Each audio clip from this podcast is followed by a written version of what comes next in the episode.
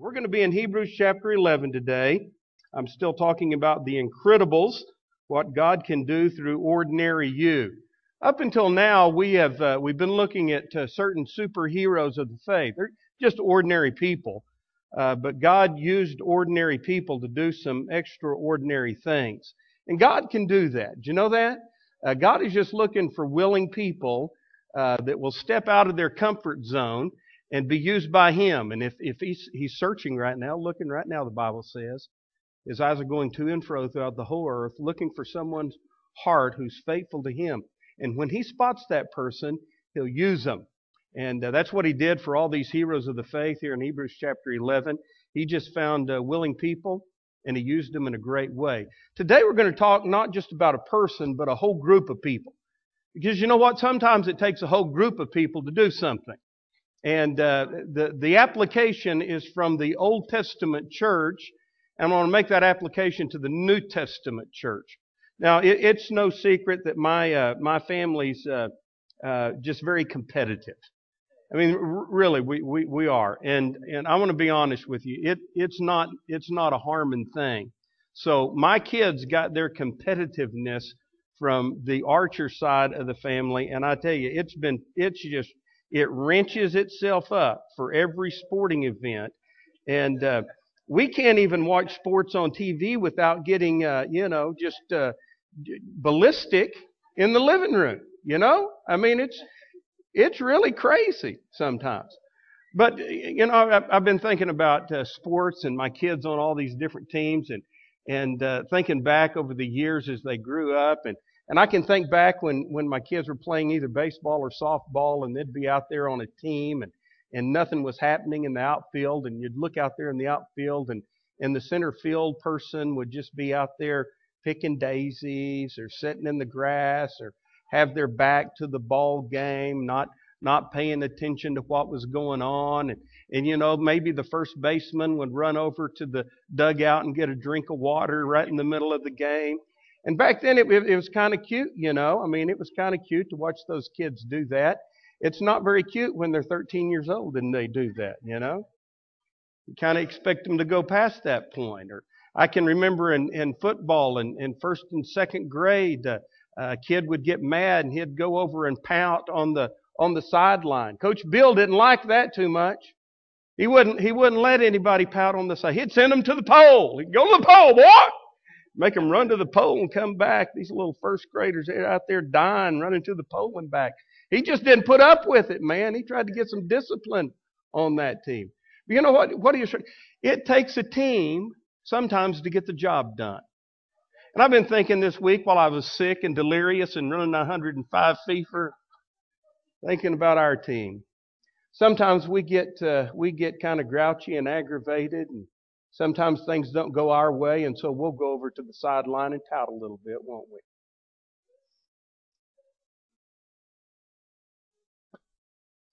Not calling any names, but I did write. No, I did not. Didn't write any down. Some, sometimes we just get caught up in the other things going on around and we stop paying attention to what the Lord wants us to do and what needs to be done. And instead of keeping focused on the ball game and what God wants us to do, we're uh, we're picking daisies out in right field. Church, let me tell you, you're important and you're needed. You're a part of the body of Christ and you're a part of this church. And it's only together that we can do great things for God. The people of God coming together are an incredible force. They can even bring down walls. Look at Hebrews chapter 11, verse 30. It says, By faith the walls of Jericho fell down after they were encircled for seven days. It seems very often true that as we grow older, our problems get worse. Anybody want to amen me on that, huh? As we get older, problems sometimes get worse. I'm really not sure why that is, except that life just gets more and more complicated as we get older. And from time to time, we run into problems that seem to have no solution. I'll never forget the shock that came to me when I suddenly realized that there were some problems in life that we just can't solve. Uh, until then, I had always assumed that with enough energy and enough creativity, I would never face any problem that I couldn't solve. In fact, my dad had always taught me where there's a will, there's a way. And I am one. Yeah. Come on, people, are you there? Yeah. So it, it was a terrible blow to realize that there are some problems that exist in life that I may never be able to solve. And there are some situations that occur in my life and in my family that I just can't change. Now, what do you do when that happens? What do you do when you hit that wall of an unsolvable problem? Well, here's this story in the Old Testament that perfectly illustrates what we should do. It's the story of the city of Jericho, and it's found in Joshua chapter 6. Let me just read a couple of verses to get us going here. Joshua chapter 6, verse 1. Now Jericho was securely shut up because of the children of Israel. None went out and none came in. And the Lord said to Joshua, See, I have given Jericho into your hand, its king and the mighty men of valor. You shall march around the city, all of you, men of war. You shall go all around the city once. This you shall do for six days. And seven priests shall bear seven trumpets of ram's horns before the ark. But the seventh day you shall march around the city seven times. And the priests shall blow the trumpets.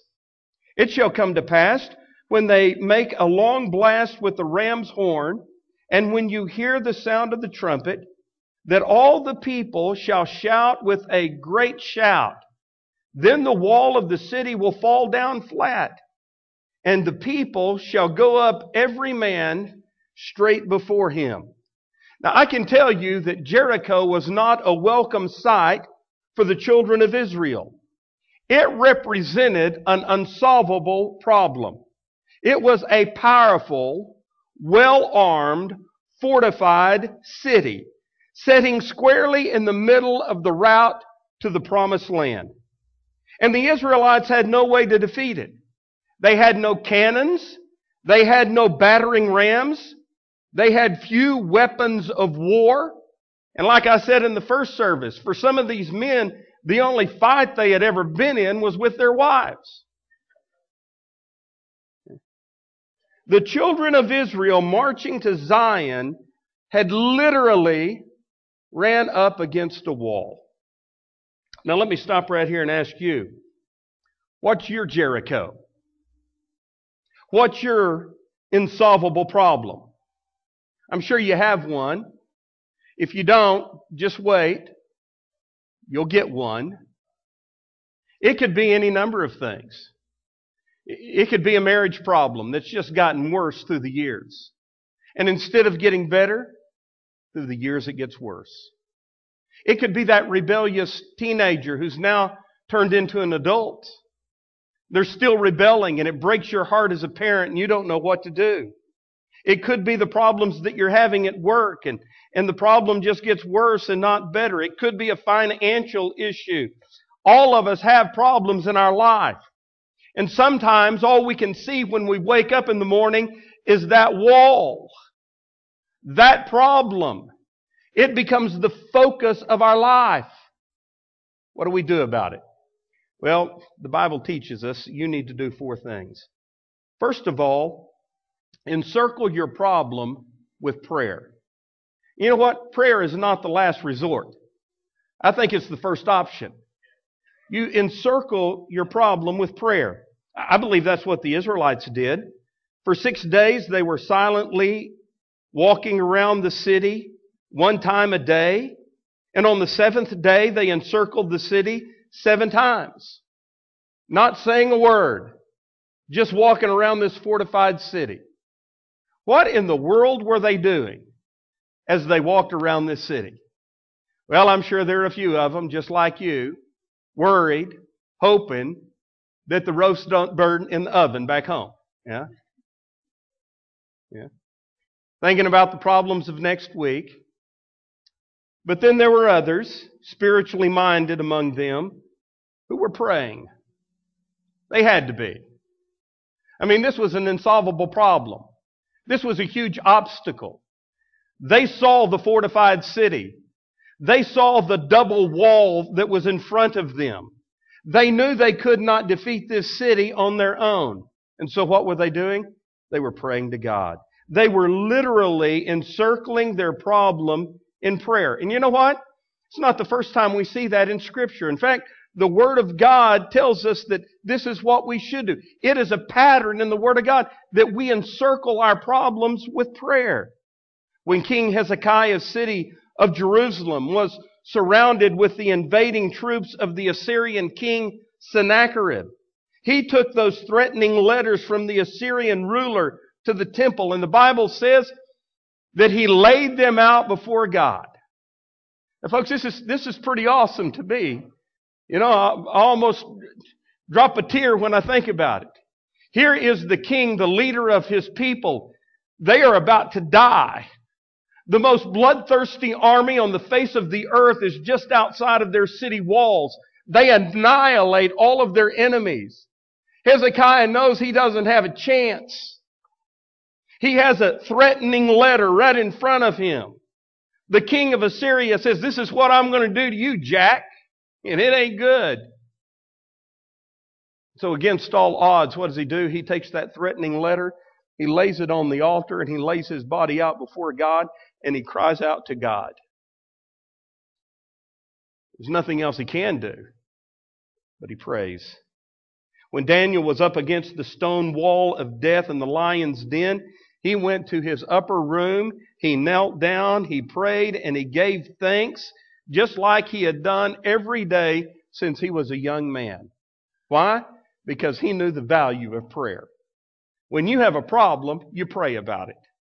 When Peter was imprisoned and scheduled for execution, the early church gathered at the home of John Mark's mother, and they prayed for him, the Bible says, without ceasing.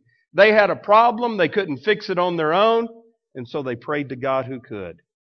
When Jesus was facing the greatest wall of them all, the cross, he spent the night in the Garden of Gethsemane praying to his Heavenly Father. Church, we need to learn to encompass our problems in prayer. We encircle them with prayer. We surround them with prayer. We pray without ceasing. And we don't get discouraged. We keep praying. Jesus said we should always pray and not give up. Now, one of my points later in the sermon is about perseverance, that we that we just persevere to the very end. But you know what? Let me, let me just belabor this point about not giving up in prayer because sometimes I think we do. We give, we give up way too easy. We need to keep praying. Even when it doesn't feel like God is hearing our prayer, we need to keep on praying. How many of you are enjoying the Olympics? Yeah? I love the Olympics. We love to watch uh, Olympics. I, I think I like the summer games better than the winter games, but man, they play some, they, they do some incredible sports, what they do. And it, it just blows my mind. Sometimes I enjoy the story about the athlete even more than I do watching the athlete compete. There's some great stories out there, you know? Uh, for example, the other night I was, I was watching Nicole Pikus Pace. She's a skeleton racer. You, you may not be familiar with the sport of skeleton racing. It's a, it's a crazy, crazy sport uh, here are these people face down, going down this tube of ice, lying on nothing more than a cookie sheet. I mean, that really, that's what it looks like a cookie sheet with some blades stuck on the bottom. And it looks like, I know they have to do more to these things than this, but it looks like they've just taken some black duct tape and wrapped it around the thing. I mean, it's crazy. You're laying almost on the ice going down at speeds of over 80 miles an hour face first. That's crazy. Noelle Pikus Pace is one of America's favorites in the skeleton race. She retired four years ago after being defeated in Vancouver. She came in fourth place, just, just seconds away from a bronze medal, but she didn't make it. Her and her husband already had one child, and they decided that she would retire from the sport and they would just devote their time to a family. She she had another child, and then two years later she miscarried. And after the miscarriage, she uh, got to evaluating her life, and she said, "You know what? I think I've got one more Olympics inside of me." And so for the next two years, she dedicated herself to training. And, and you've probably seen commercials of her on TV. She's going to the gym and lifting weights, and there's one of her little kids giving her a picture they've drawn, you know. She takes her kids with her to train. They train with their mama. It, it, it, it is a story of me of a woman with perseverance. She's not giving up. She knows the answer is out there and she sticks with it. Well, it paid off for her. She won the silver. You know? guys, let me tell you, don't give up praying. Encircle your problem with prayer. When you don't think it's doing any good, hang on. It is doing good. God is hearing, and God is going to answer. Don't give up. Number two, encircle the problem with faith. Sometimes we use the term walking by faith in a figurative sense, but here the Israelites were doing it literally. Uh, I've been impressed recently at the way the Bible assures us how God responds to our faith. And He does. When we act in faith, God responds. When we do something trusting Him, God responds. Uh, I've been made aware of that as I've studied the Bible, and, and, and I think it's, it, it's an awesome thing, but I've also been convicted about my own lack of faith. Recently, as I was reading in the Bible, I was struck by what the shepherd boy David said when he was confronted with his gigantic problem that even had a name Goliath. Here's what David said The battle is the Lord's. That's interesting, isn't it? Here's this little kid, teenage boy, about to go into battle with a giant. He says, The battle is the Lord's. Well, I began checking the cross references to that statement, and I was shocked and greatly encouraged at how often the heroes of the Bible use statements like that. This is God's battle, not mine. It's God's problem, not mine. God's going to handle this. So, so I'd like to share just a medley of scripture readings with you that I put together based on this concept. I don't have time to give an explanation as to what's going on here. Just listen to these great verses. For example, Hebrews 6:10. Paul said, "Finally, my brethren, be strong in the Lord and in the power of his might." He goes on to talk about the daily fight that we have with the evil one. Satan every day is hurling fiery darts at us, trying to trip us up and consume us. He's a roaring lion wanting to destroy us. And so Paul warns us. He says, listen guys, you need to be strong. But he knows we don't have enough strength in and of ourselves. So he says, you be strong in the Lord. Wow. Second Chronicles 20 verse 15. Do not be afraid nor dismayed because of this great multitude. Situation is Judah and Jerusalem is being besieged by a great multitude of several forces that came together. Jehoshaphat is the king. He's terrified. He doesn't know what to do. So a prophet comes to him and says, Do not be afraid or dismayed because of this great multitude, because the battle is not yours. It's God's. You will need not fight in this battle. Position yourselves, stand still, and see the salvation of the Lord. Hang on to that because that's amazing. Deuteronomy 3:22 You must not fear for the Lord your God himself fights for you. You will not need to fight in this battle. These are only two of many scriptures that tell us in the Old Testament all God required of his people was to show up. Basically, that's what he's saying.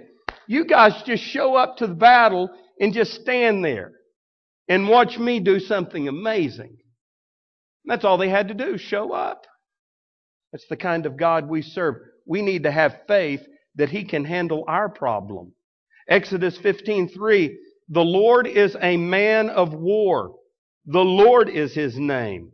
Psalm 24 verse 8. Who is this King of glory? The Lord strong and mighty, the Lord mighty in battle. Romans chapter 8, 37. We are more than conquerors through him who loved us. 1 John 4, 4. You are of God little children and have overcome them because he who is in you is greater than he who is in the world. And this is the victory that has overcome the world, our faith. Zechariah 5, 6. Not by might nor by power, but by my spirit, says the Lord. God's awesome. Ain't, ain't nobody like God. The problem you have, it's big to you. It's a huge wall. You see it every day when you get up. It's nothing to God. You just make sure you have faith and trust in God. He can handle it. Seems like all the stories I'm talking about today have to do with sports. Eh, I don't, I don't know why, but this week when I was thinking about this, I, I went back to my football days.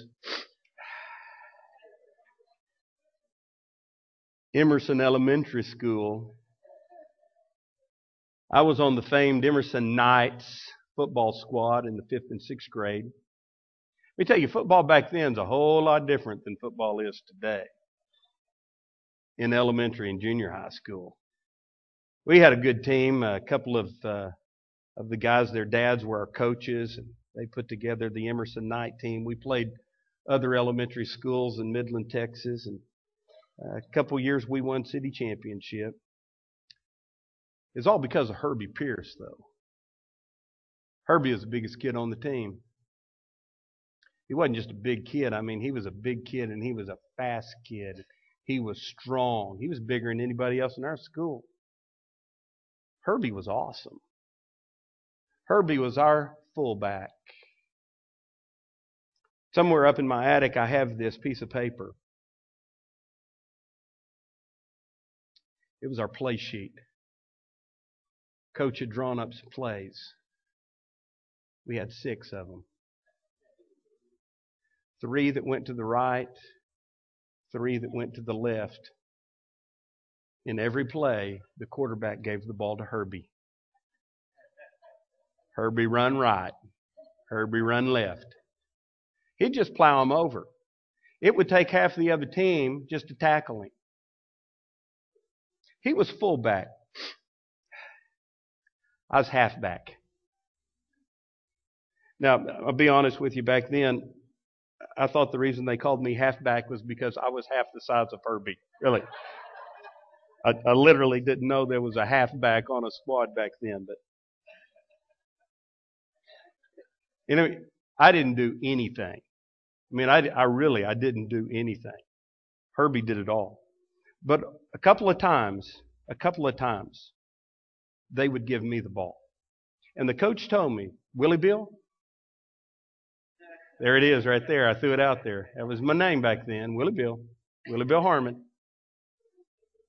Willie Bill, when BB gives you the ball, BB Langsford, he was the quarterback. When BB gives you the ball, you just get behind Herbie.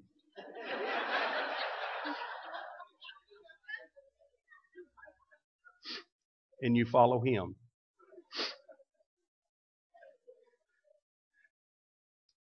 They only gave it to me a couple times, but I scored touchdowns both times behind Herbie.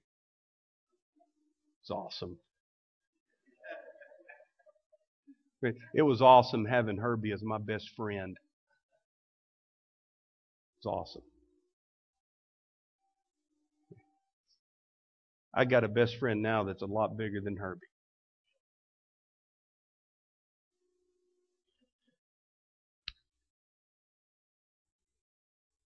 We all have problems, don't we? Sometimes, sometimes the problem is just life. Not necessarily any one big thing, just a whole lot of little things that pile up.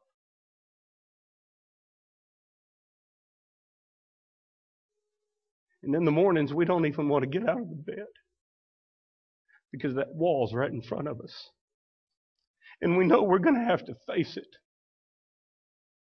But we don't know how to climb over it or go under it or go around it. And let me tell you, Jesus can handle our problems. Trusting, following, have faith. Number three, encircle your problem with perseverance. Real quick, why seven days? I mean, God could have given them the city in one day, couldn't He? Why, why did He do? Why seven days? Why did He take seven days to do it? You know, one day, two days, three days, four, five, six, same old, same old. Finally, the seventh day.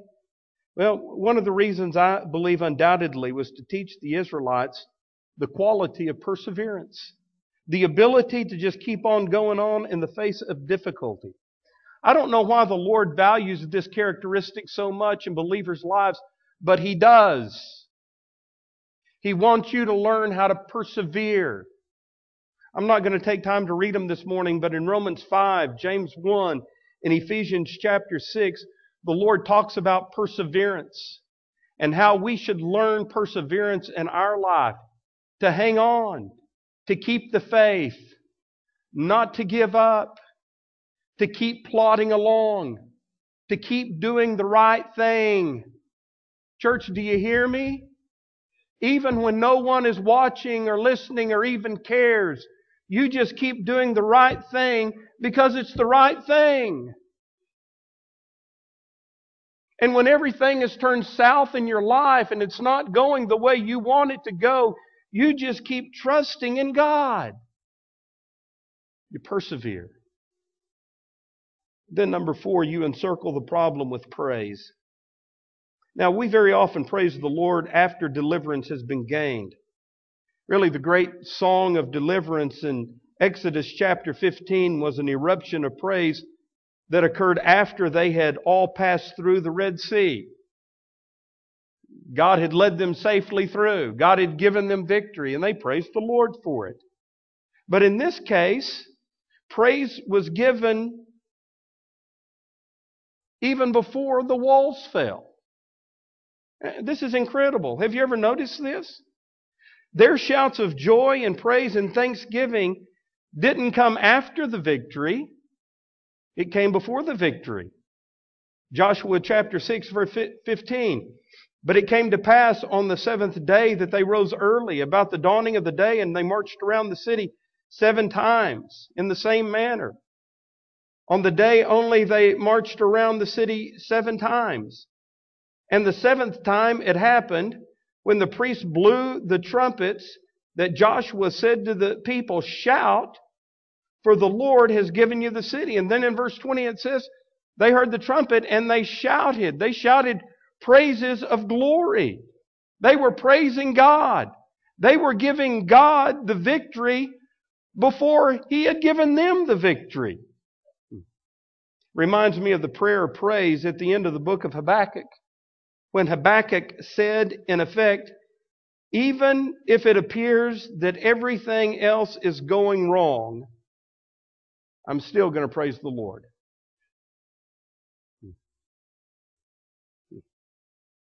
I think it's terrible that we have the opportunity of voicing our praise to God and we just don't do it.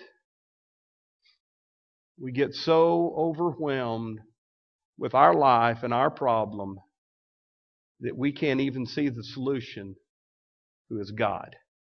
And friend, there's a little secret that I've learned in the Word of God that when we start praising God, even when we don't feel like praising God, we'll begin to feel like praising God. He might not necessarily take our problem away, but He will change our attitude when we change our focus. What's your problem? You've got one. It's the wall that you wake up to every morning. What do you do about it? Well, very simply, this morning you bring it to the Lord. You bring your problem to Him, carry it to the altar, pray about it, turn it over to Him, have faith, trust God that He's going to take care of you, you keep on doing the right thing and don't give up. And this morning you praise God no matter what. Heavenly Father, I pray that you would bless this part of our service. where we have the freedom, dear Lord, to come and give you our lives and our problems. I pray, dear Lord, that people